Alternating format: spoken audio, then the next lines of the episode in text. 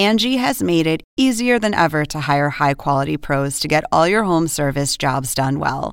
Just bring them your project online or with the Angie app, answer a few questions, and Angie will connect you with local pros who match your specific needs. Or book a service instantly at an upfront price. So join the millions of homeowners who use Angie to care for their homes and get your next home service job done well. Download the free Angie mobile app today or visit Angie.com. That's A N G I.com. Live from New York, I'm Julia Chatterley. This is First Move, and here's your need to know. 4.4 million more, one in six US workers now asking for government help. Testing in Tokyo, Japan's business leaders demanding a game plan and human trial hope. Researchers in Oxford begin testing a vaccine. It's Thursday. Let's make a move.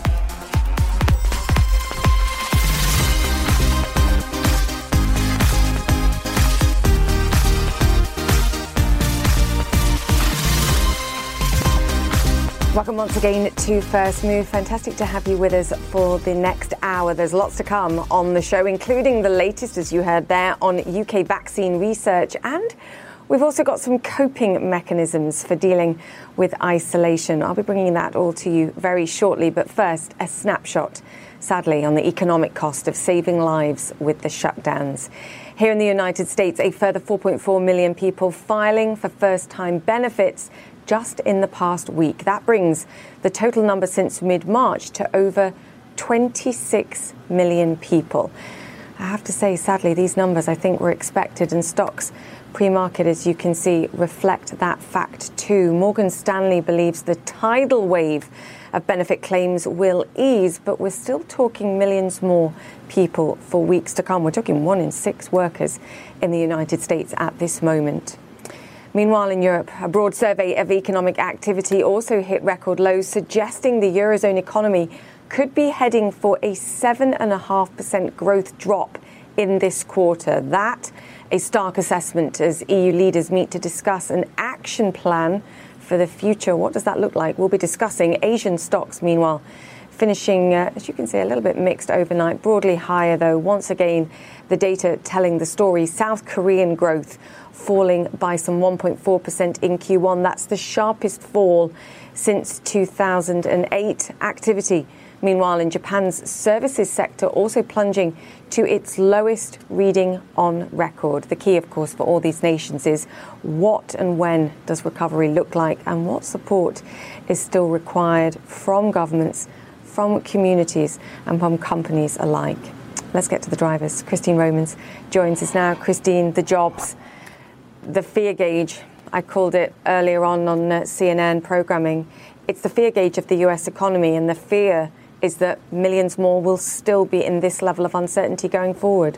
Yeah, I mean, one economist is calling it a pandemic abyss, and it's yeah. sucked in millions of American workers and businesses. The economist Chris Rupkey pointing out that in February, uh, wages and salaries at, at all private uh, employers in the United States was eight uh, eight trillion dollars, and uh, there's a feeling that the PPP is PP peanuts in some economists' view that it just can't cover all of these companies that are having to lay off their workers because you've had to lay off the Amer- you've, you've, had to lay off the American economy essentially here to fight uh, the pandemic. So just the scope of these numbers, uh, unimaginable five or six weeks ago that we'd be talking about this. Uh, the question now is, do these numbers animate a very careful uh, and scientific discussion about reopening the economy, or do they cause uh, governors and mayors and politicians to try to open up too quickly because they're so afraid of these numbers? Yeah, fuel to the fire, I think, ahead of the science here because yeah. you're facing loss of life, but you're also facing desperate impact on lives as we see these numbers continuing to stack up every week, Christine. It's um, it's frightening, and and you rose rose the, the correct point here, which is the PPP program, the lending program that's meant to save jobs. I think quietly, you and I are also very concerned that this yeah. money doesn't get through. It doesn't get through quickly enough to save the jobs that, that it was intended to save. Yeah, I mean, you look at the level. I mean, there's there's probably going to politically have to be more stimulus. Although you're hearing from mm. Republicans that they want to they want to they want to look at how the money the bailout has been spent spent and see what works before they spend a lot more money. But again, I go back to that eight trillion dollar figure from February. Um, that is this is a twenty trillion dollar economy. We look at these these these jobs of the last five or six weeks. We're talking about almost twenty percent unemployment. The unemployment rate in the U.S. right now. This is we've lost more jobs than all of the Great Recession and a whole decade of jobs gains have been erased. So, you know, is it enough? What the Fed is doing seems unlimited. Uh, Congress has had three or four versions of bailouts now. Is it enough and is it targeted to the right people? I mean, these numbers the 26 million, all of those people have bills to pay. Uh, they are nervous. There is anxiety. What will be the knock-on effect uh, to the U.S. economy? And I will just say one thing: you know, you can't just flip the light switch and we go back here. It's more like a dial, and consumers and employees really control that dial because uh, you don't want anybody to go back and have another wave of a pandemic, and then you're afraid to shop, you're afraid to go to work, you're afraid to go out, and then and then you really damage the economy long term. Yeah, I mean, we've seen this from companies like Amazon, where they are on the front lines. They've got workers trying to fulfill our requests online and beyond of food and goods, and their workers are saying um, at times we're concerned about our protections. Try doing that nationwide, and of course, uh, globe wide, quite frankly, because we've got this going on around the world, and the global economy here is in, I think, dire straits. Is the message, Christine? You and I did the analysis right at the beginning. We said if you shut an economy like the US down for a quarter of the year, three months, it's a quarter of that $22 trillion. Yeah. We're talking double what Congress has agreed in terms of money just to fill the hole that's created. And I think we're coming back to that once again bailouts are always messy and there are always mistakes that are made when they try to rush that money out the out the door you know? I mean the mm. lessons we learned from 2008 2009 but this is i mean this this is a, an economy that is really really struggling here and and how you see that is in the people who are struggling uh, behind it. So just kind of dangerous moment here. Yeah and the lack of backstops here. I think i look to the uk economy and promising to protect 80% of salaries where they can is um, perhaps a more direct way of going about this. More people are talking about it like that now too. On both sides of the aisle are talking about maybe they should have just pay, paid paid the payrolls for 30 days, a yeah. national holiday. 30 days, everything stays the same, pay the payrolls, no nonsense with, with stimulus money and arguing and Christmas trees and the stimulus. Just protect the payrolls and be direct. Yeah. Christine Romans, thank you so much for that. To Europe now, where EU leaders are discussing their joint response to the pandemic. They will sign off on the first step, a 500 billion euro emergency package, but much more, as we've just been discussing, there needed to fund a recovery and what that looks like. And as always, the question is how to pay for it. Anna Stewart joins us now. Anna, I always felt during the financial crisis that more Europe was okay until it became about more money, and then the challenge really begins. What does a plan for the future look like? I think there's nothing like an economic crisis to really highlight the divisions within within the EU. The financial crisis, as you mentioned, really we saw that. The EU meeting today is to decide uh, on the recovery fund for the entire bloc. You mentioned the Eurozone finance ministers meeting last week. They agreed to a sort of half a trillion euros worth in a big package. A, we're expecting it to be maybe triple the size, and B, they didn't actually agree on how to finance the crucial recovery fund part of it. And this has been hugely contentious. We've spoken a lot about the corona bonds, the idea of mutualized debt that has caused divisions. Spain, the southern European countries, France want to see this happen, the so called corona bonds. Germany, the more frugal nations, they do not agree with that approach. They don't want to be underwriting the debts of economies which are less financially prudent, they would say, than themselves. So this brings into question this whole existential crisis, really, of the eurozone and the EU. How do they move forwards? And when are we really going to see some decisive decisions being made? You know, is it at this EU summit? Probably not, Julia.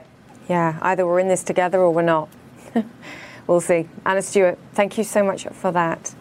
To Japan now, where the number of coronavirus cases has jumped to nearly 12 1,000. That's according to Johns Hopkins University.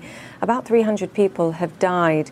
This comes as some business leaders, including the head of Uniqlo owner Fast Retailing, criticizes the government's lack of coronavirus testing. Will Ripley is live in Tokyo for us. Will, great to have you with us. The last time you and I talked about this, it was a declaration of emergency taking place in Japan, certainly in certain parts, and you were saying people weren't abiding by this. What's the feel now? How are people reacting, and, and what are they thinking as we see these cases rise? Hey, Julia, the state of emergency is now in effect for all of Japan. And yet, in many parts of Japan, you wouldn't know it. People are still out leading their normal lives, even going into pachinko gambling parlors, which are smoky, close environments that tend to favor an older crowd. You have restaurants and bars that are still open, people who are packing parks, a lot of them not wearing masks and people who are still taking public transportation because they have to go to work. Because even though large Japanese corporations like Nissan and Toyota and Honda are encouraging employees to work from home, 80% of Japanese companies aren't set up for it. So a lot of people really don't have a choice but to go into the office every day. And in the last month, Julia, we've seen the number of cases confirmed increase sevenfold here in Japan. And yet, here in Tokyo, just two days ago, two or three days ago, they only tested 157 people in this entire city of 13.5 million. So we're seeing, and I mentioned it just then, business leaders are going, hang on a second, what is the plan here? I think everyone's watching what's going on elsewhere in the world and the battle over testing that's taking place. What is the plan, Will, from the government? The problem is, is that the Japanese constitution, Julia, doesn't actually allow the government to force businesses to close. Their biggest recourse is naming offending businesses. And that's what some local governments are doing now, particularly in the case of those pachinko gambling parlors. They're naming the businesses that are refusing to close. It doesn't mean that the state of emergency has a whole lot of teeth, it's just a request. And if businesses and civilians don't abide by that request, there's not a whole lot the government can technically do. At the same time, you have a sense of complacency because Japan has a relatively low number of official cases. They are trying to ramp up testing. We're starting to see things like drive-through testing and walk-through testing, but it's still very hard to get a test. I spoke with a, a, a man today who tried to get a test for his sick children, Julia, and it took 10 days. His kids were denied altogether. They turned out to be okay.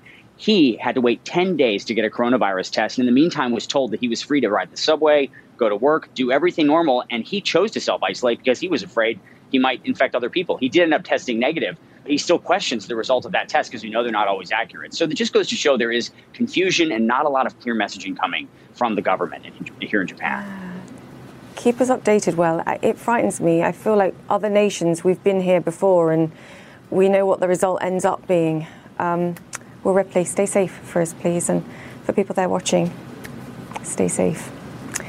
Okay, England's chief medical officer and Scotland's first minister are warning social distancing measures will likely be in place in the UK at least until the end of the year. They say only a successful treatment, or better yet, a vaccine could allow us to go back to normal. Meanwhile, the University of Oxford has announced it's beginning human trials of a COVID 19 vaccine this Thursday. Clarissa Ward joins us from London with the details on that. Clarissa, and I have to say, experts there saying uh, some degree of optimism about having some kind of vaccine at least available by the end of this year. Match that with a lot of skepticism elsewhere around the world. What do we know? Well, Exactly, Julia. If you talk to the Oxford professors who are behind this study, they will tell you uh, with a certain degree of confidence that they believe they would have a vaccine ready potentially as early as September. But if you talk to people who are studying this field very closely and in public health and vaccinology, they will say that that is wildly optimistic. Everyone seems to uh, share the broader consensus here, at least, that your average vaccine will take years, if not a decade or more, to develop. And the reason for that is because usually any vaccine has to go through at least three waves of human trials. So you start on a small group, you see if it's successful. You go to a larger group, you might want to sort of modulate or change slightly the dosage. You have to work out what level of antibodies you're trying to build up to fight the virus. You have to work out how long those antibodies will continue to fight the virus. You have to be sure, most importantly, that you wouldn't have a situation in which someone who's had the vaccine and then also becomes infected gets a sort of double dose uh, and sort of overdoses in a sense. So there's a lot of methodical research that needs to go into this, which is basically having everyone say, you know what, hold off. It's all well and good to say you think you're going to have something ready by September. In reality, it's probably likely 12 to 18 months. That said, 70 uh, coronavirus vaccines under development out there mm. in the world four of them uh, in human trials, or three of them, and sorry, a fourth, another British one from Imperial College London, set to begin human trials in June. So there is a lot of activity out there, Julia. Everybody wants to get this vaccine, um, but it does take time. Yeah, you raise a great point. There's a big difference between an experimental vaccine and being confident enough to, to get it out there. But uh, fingers crossed that with all this work going on around the world, we get somewhere quickly. Clarissa Ward, thank you so much for that in London there. All right, we're going to take a break here on First Move, but coming up, a former Obama era energy secretary tells me clean power could help fuel the economic recovery. And later, we look at coronavirus and the food supply, how to keep production going while ensuring workers remain safe. That's coming up.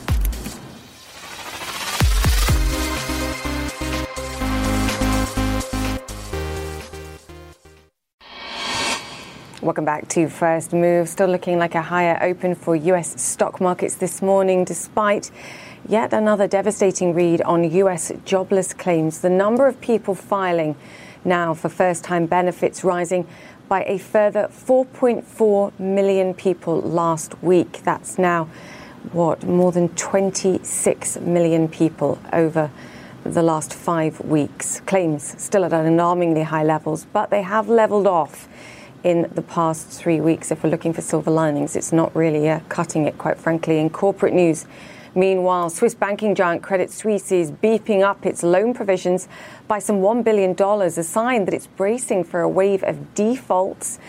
US retailing giant, meanwhile, Gap says it's running out of cash and the ability to access credit. It's suspending more than $100 million in rent payments in the hope that it can renegotiate terms. Meanwhile, in the oil markets, both Brent and US crude are posting strong gains this morning. US crude rising some 25% over the past two sessions after May's expiring futures contracts fell deep into negative territory. Those gains in oil also coming as the US president and Iranian military leaders exchange verbal shots.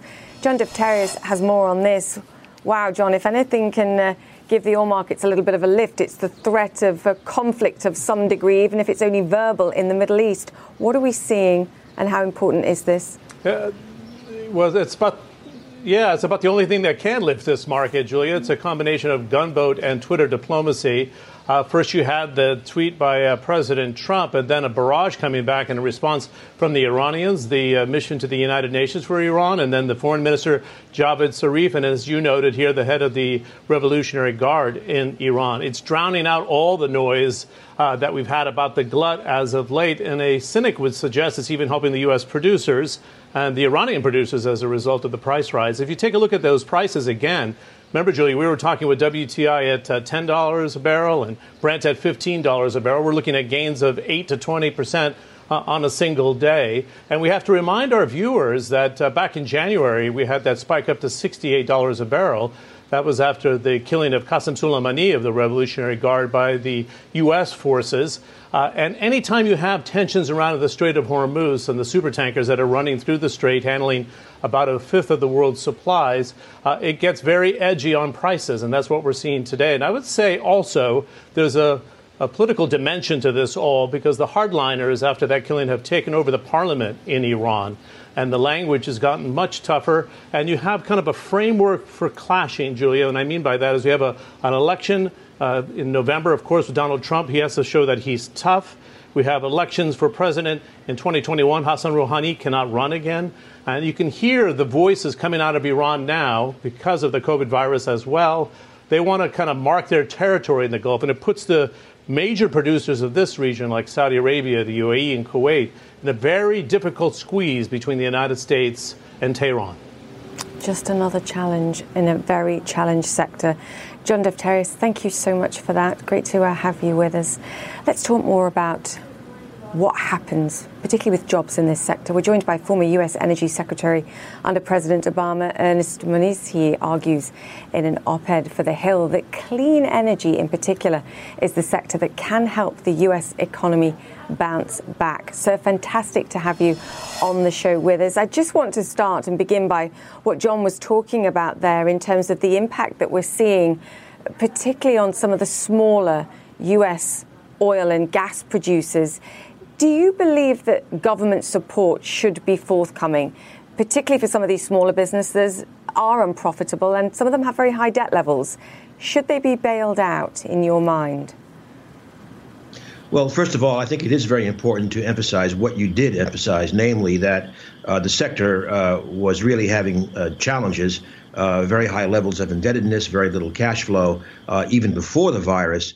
Uh, and now, of course, the demand destruction uh, with the virus has really precipitated uh, these uh, tremendously volatile prices. Now, uh, I think there are some things that the U.S. government is already doing. Um, uh, may not be the savior for the entire sector, but for example, the Department of Energy right now is running a an auction with with free space in the petroleum reserve to help soak up barrels uh, out of the market mm. uh, without without being a cash a cash uh, transaction. So that that is going on.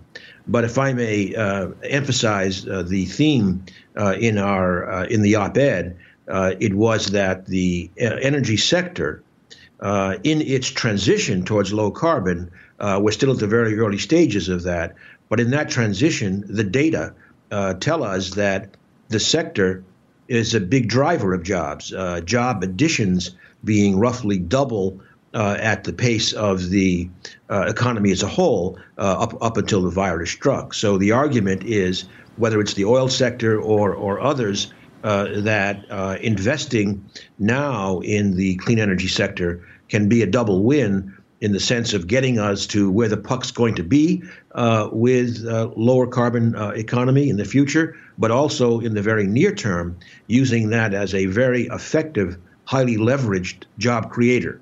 And we will need job creation because, uh, in my view, it's extremely unlikely that you know every worker will just go go back to the job that he or she had. We are going to need new job creation uh, as we come out of this uh, virus economic hole. I, I couldn't agree more with you. Is is the job creation that you're talking about in clean energy, because you were very specific there, perhaps at the cost yeah. of some of the legacy, the older businesses, the dirtier uh, in terms of climate businesses that we see today? And is the incentive there when we come out of this in a weakened economic situation to push money and investment into cleaner energies, or is the risk that actually we go in the opposite direction? Well, clearly, historically, uh, when one has uh, very low oil prices uh, uh, and therefore very low gasoline prices, of course, that historically has led to more passenger miles traveled and the like. And I have to say, I think there's no reason to think that transportation demand will not come back. Uh, that is to make it positive. I think uh, I think demand will come back uh, after the lockdown is ended and uh, people are traveling again uh, more. But that doesn't change the fact that we are uh, in the still relatively early stages of a secular change uh, towards towards a low carbon economy. So in that context, with your with your question, uh, Julia, I'd say first of all there are across the board, uh, meaning in all of all of the sectors, uh, big opportunities for efficiency. And let me give you an example of how that feeds into the job leverage. Uh, right now, we could, uh, let's say, with the next stimulus package, for example, really pick up the pace dramatically on efficiency uh, uh, uh, projects. Uh, and this is a big deal. You know, in the Obama administration, just the standards for efficiency put in place by the Department of Energy to 2030 would cumulatively save almost two and a half billion tons of CO2 emissions and save consumers over half a trillion dollars uh, in energy bills. So this is this is big leverage. So what do you do? Uh, we could, for example, use uh, existing utility programs uh, for energy efficiency to uh, to to use them uh, for residences, for business, small business, for public buildings, and the latter two in particular, small business and public buildings, are sectors where you know there are typically large parts of the day where there aren't many people involved. So even in the midst of our concerns about the uh, the virus, uh, you can imagine major opportunities for efficiency projects. It's more complicated in residences where obviously people are are living, but that's an example of the kind of program we could do. Going to the oil sector that you singled out, here again now now looking lo- longer term, but we have pointed out in our analyses that there really is an enormous opportunity right now. This is not futuristic mm. to start building an industry built, built around carbon dioxide capture and sequestration. And the Congress has, in a bipartisan way, passed uh, an important tax incentive for such projects that start before 2024, which is not that far away. Well, if you think about it, the kinds of jobs you would have in managing large volumes of carbon dioxide, putting them underground and the like, is very much the skill set of uh, those in the oil industry right now. Yeah, so you can see how it's it not so much part either. Of an infrastructure plan. We're correct feeling exactly. the benefits right now of cleaner air to the detriment of uh, other things, of course, trying to fight this health crisis. But we are seeing what could be if we just invested invested correctly. Um, I'm going to put you on the spot and end where we began because I completely agree with your analysis, and I will tweet out your op-ed because I think it was great. If you Thank were you. energy secretary today, given the pressures that the economy faces, the millions of jobless claims that we're seeing, would you be bailing out the shale industry? Well, again, I, I think the I think the uh, demand uh, is going to come back. So uh, I, I, don't think that the the virus is going to be a long term uh, uh, uh, hit on on the on the demand side, and therefore it's a little bit harder to understand what interventions would be other than kind the kinds of things I already mentioned, like using the petroleum reserve, which has quite a bit of of reserve capacity right now, to to do the kind of time swap uh, that is in fact happening. Uh, yeah. So that's there. I think the, the bigger issue uh, really is still uh, the secular change uh, in the right. Uh, energy economy, and and of course the sorting out in the industry that was an issue before the coronavirus, with frankly the investors saying it's time to get cash flow as opposed to simply going for market share. And I think a lot of people Such have been stunned uh, by getting up to 13 million barrels a day. Yeah. I, I, yes, couldn't agree more. So we will reconvene on this conversation, but we should harness this mm-hmm. opportunity, as painful as it is at this moment. Ernest Moniz, there, founder of Energy Futures Initiative. So we shall reconvene. Thank you. Thank you. All right. Thank you. After the break, coronavirus and food supplies. We're live at a meat processing plant where some workers say more could be done to protect them. Stay with us.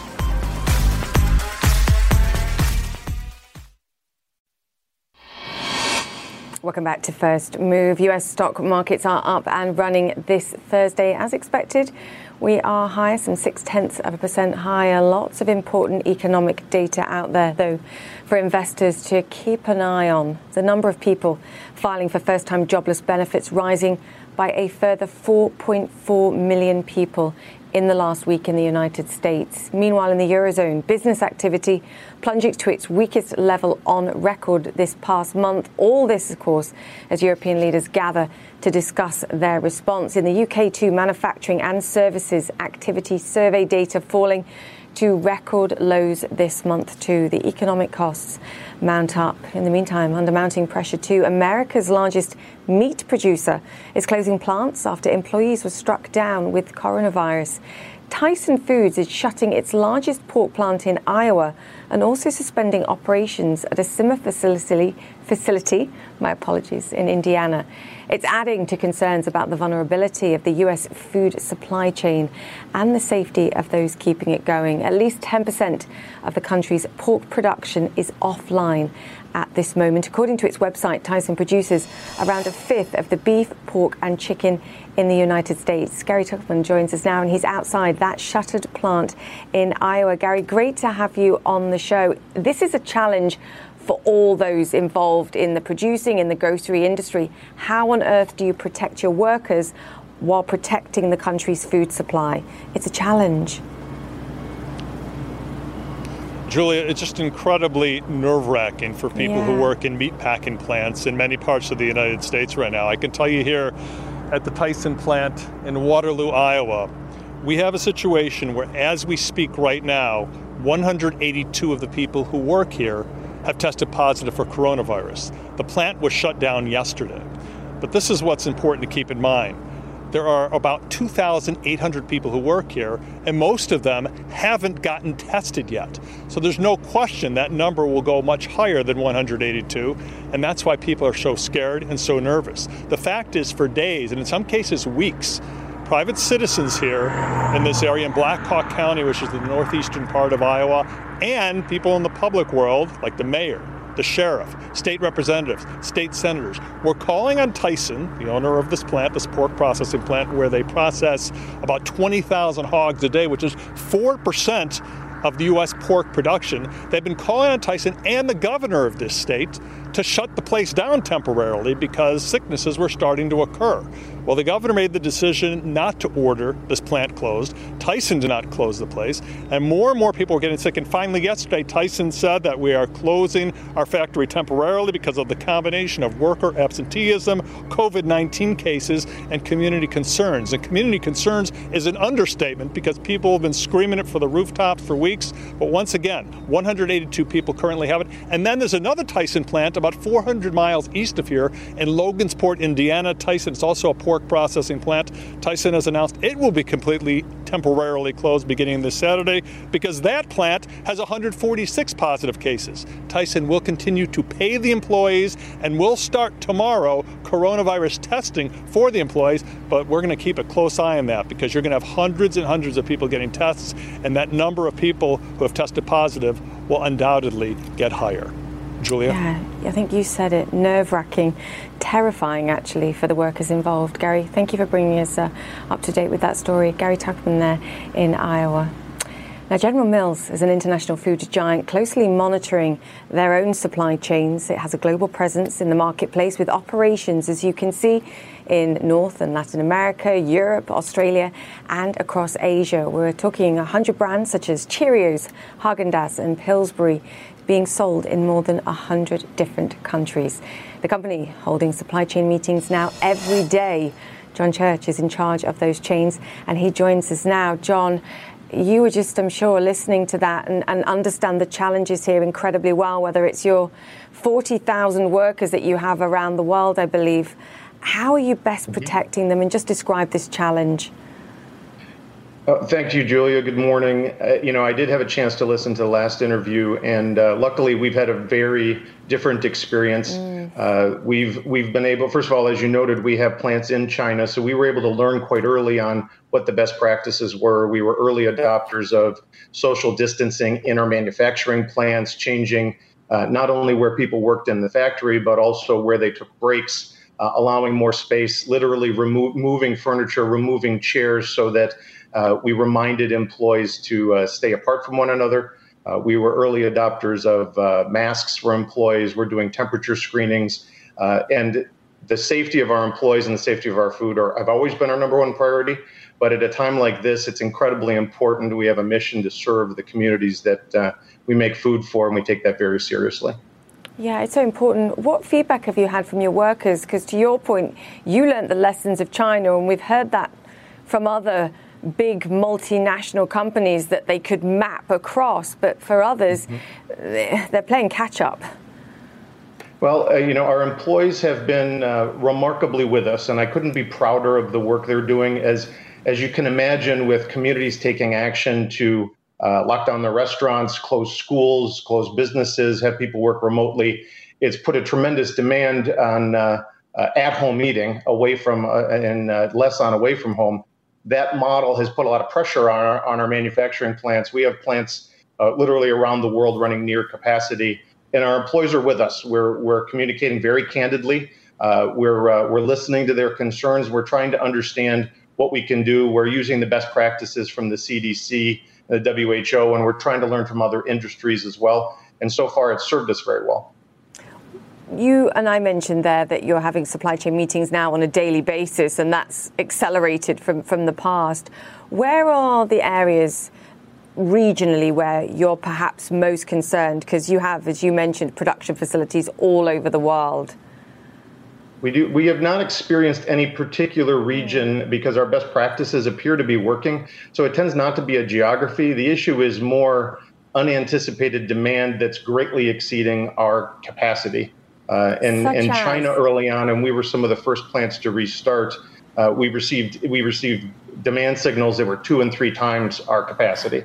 Uh, and some of our plants in the U.S., our soup business is um, really doing it, it's remarkably well, and we're seeing a lot of those occasions at home turn to soup, our Progresso soup brand, as a uh, as a terrific alternative for people, and it's just keeping up with that demand that's been more challenging. Hmm. And the reason we're having daily meetings is, you know, as you might imagine, there's there's breakdowns and things that are unanticipated all the time.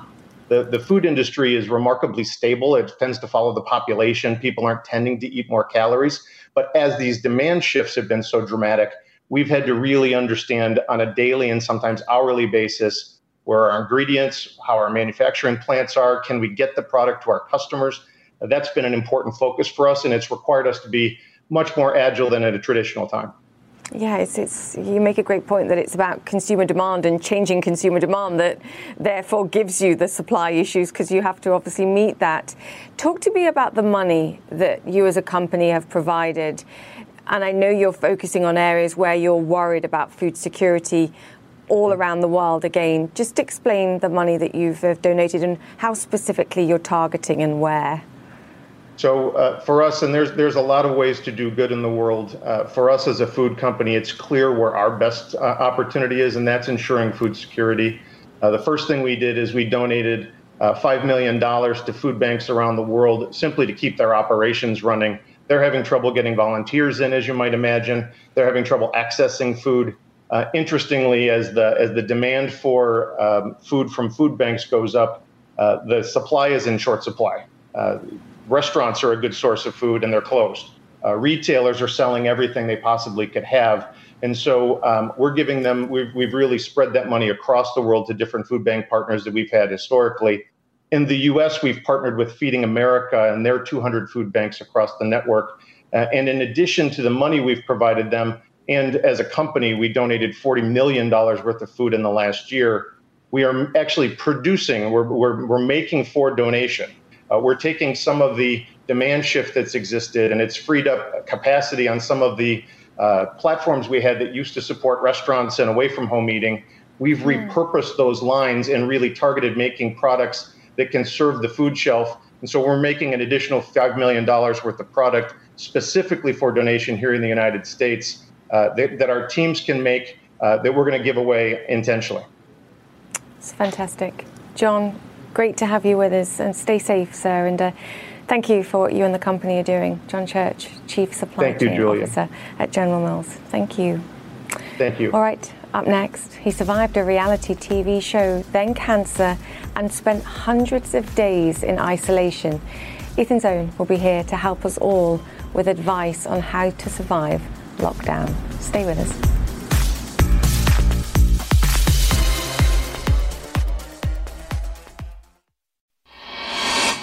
Welcome back to First Move. The UK's top medical advisor has said social distancing could be in place until at least the end of this year.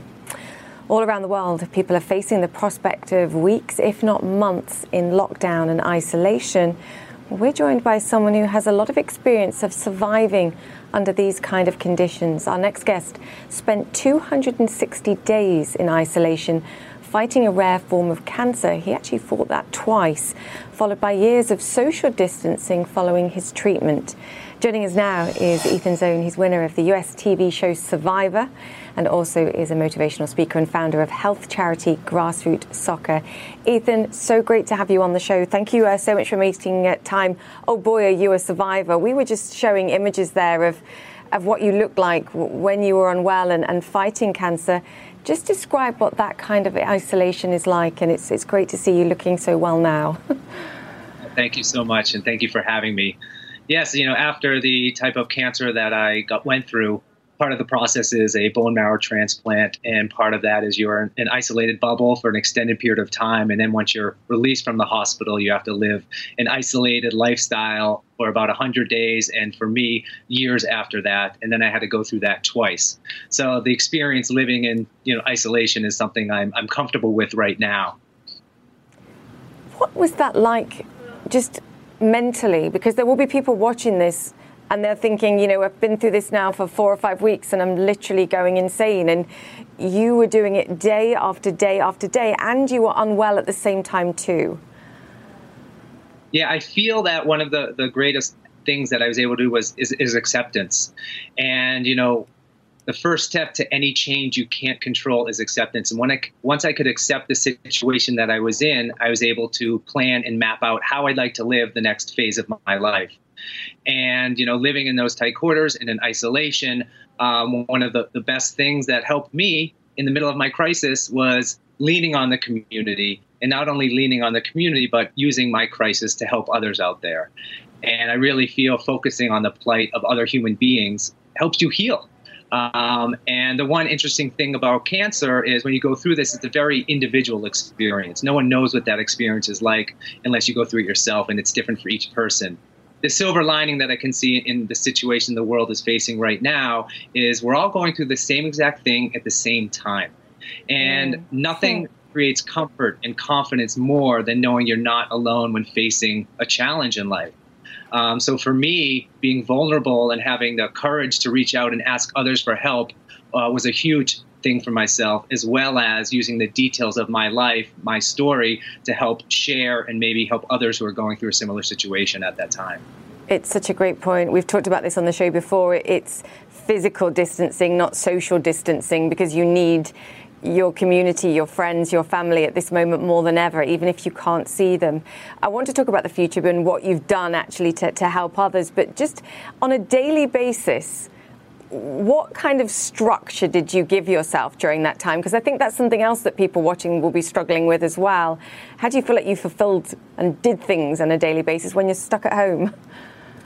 Yeah, I'm a big list guy. And so for me, I made a real structured format to my day. I would literally wake up and map out how I like to live my day, and then I would check them off each and every moment. And during a, a, day where you're feeling unproductive and maybe a little bit depressed and have some anxiety, uh, it's a good way to control something you can't control. And by the end of the day, I'd look back and I'd say, oh, I actually did X, Y, Z, you know, all these things. So emotionally and mentally, it made me feel a little bit more productive and good about myself going through a full day in isolation. You know, that included workout goals, um, you know, ec- exercise goals, work goals, creativity goals. Um, so all these things I would like to achieve these little mini goals throughout the day. And by the end of the day, it was just a, a, a better feeling than if I was just sitting around on the couch, like stressing about what I could be doing or should be doing. Take action. Focus on something else and take action. Talking of taking action, talk about grassroots soccer because I know this is about using football, as I would call it, to um, yeah. to mobilise at risks at risk young people in uh, developing countries as well, which is pretty incredible too. Thank you. You know, before my time playing the television show Survivor, uh, mm. I played professional soccer in Zimbabwe and kind of witnessed what was happening with HIV and AIDS and how it was just destroying this community that I was now a part of. And thanks to my time on the show and winning a, a big prize and having a platform, I was able to meet up with some of my soccer buddies to create grassroots soccer. And we're an adolescent health organization that's using the power of soccer to educate, inspire, and mobilize young people in communities on making healthier choices in life. And we're currently operating in 60 countries, and we've graduated 2.7 million kids from the program to date. That is incredible. That is. Thank you. I appreciate it. Astonishing. Yeah, thank you for that. And um, I, I, should point out as well, in the United States, you're actually on TV in the moment in the latest series of Survivor. Am I allowed to ask if you win? You're probably not allowed to tell me. You are allowed to ask if I win. I can't tell you the answer. yeah. However, yeah, Pose season 40 Survivor um, they asked back 20 of the most popular winners of all time to compete for not one but two million dollars. So it's really exciting, and it's uh, it's a, a, little bit of a distraction from the reality of the situation we're all going through right now. Yeah. Well, thank you for your advice, and thank you for your efforts to give back as well. That's a lot of children helped. Ethan Zohn, the Survivor winner, motivational speaker, and Edge of Extinction extinction contestant. Thank you very much, and stay safe. And as I say, great to see you looking so well. All right, coming up on First Move, a common sound around the world applause for our health workers. After the break, another group of health workers get a pretty special send off. Stay with us.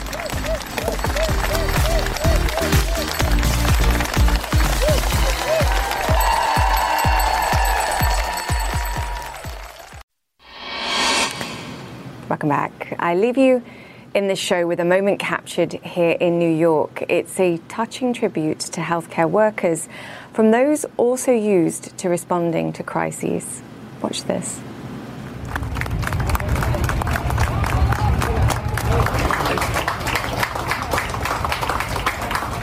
This is New York police officers applauding medical workers who came from other places around the country simply to help out New York City. Many of these people, these heroes, have been here for weeks. Some today were just starting their final shifts.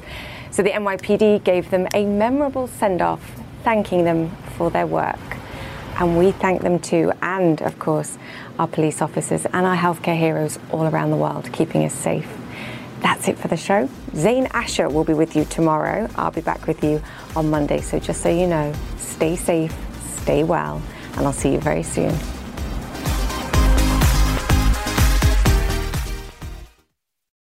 Now streaming exclusively on Max, a new CNN flash doc about the album that has Nashville talking. Call Me Country.